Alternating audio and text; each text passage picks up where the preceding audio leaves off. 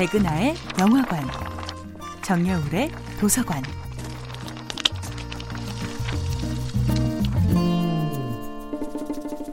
안녕하세요. 여러분과 아름답고 풍요로운 책 이야기를 나누고 있는 작가 정여울입니다.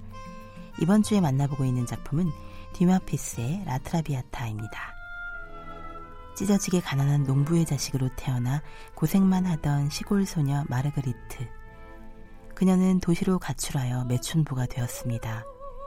그리고 한 청년을 만나기 전까지는 아무도 사랑하지 않으리라 결심했습니다.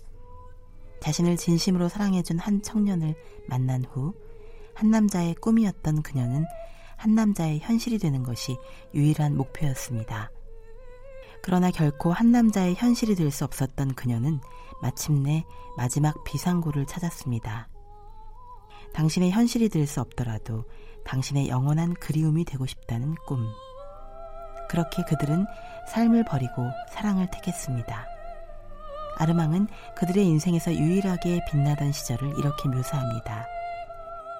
만일 당신 또한 누군가를 사랑한 경험이 있으시다면, 그리고 그것이 진실한 사랑이었다면, 자기의 모든 것을 바쳐 살아가려는 상대방을 이 세상에서 떼어놓고 싶다는衝동을 느껴보셨을 겁니다.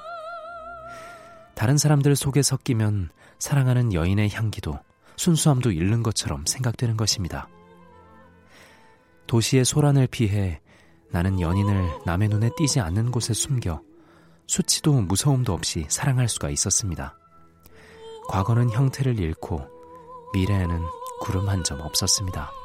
하지만 방탕과 사치로 얼룩졌던 그녀의 삶을 바꾼 것은 그녀가 마지막에 회개했기 때문이 아닙니다. 그녀가 자신의 삶 전체를 바쳐 한 사람의 인생을 편견의 늪으로부터 구해냈기 때문입니다.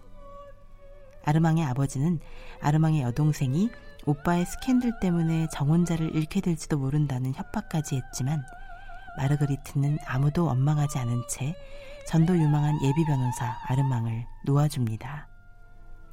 아르망도 아버지도 그리고 주변 모든 사람들도 그녀의 직업 때문에 그녀의 진심을 의심하는 태도를 끝까지 버리지 못합니다. 폐병보다 더욱 잔혹한 의심이 그 질투가 그녀를 죽음에 이르게 합니다. 그녀가 변심하여 도망쳤다고 믿었던 아르망은 그녀가 영원히 세상을 떠나고 나서야 그녀의 진실한 사랑을 이해합니다. 그녀의 죽음 뒤에야 비로소 무서움도 질투도 분노도 없이 그녀를 사랑할 수 있게 된 것입니다. 정여울의 도서관이었습니다.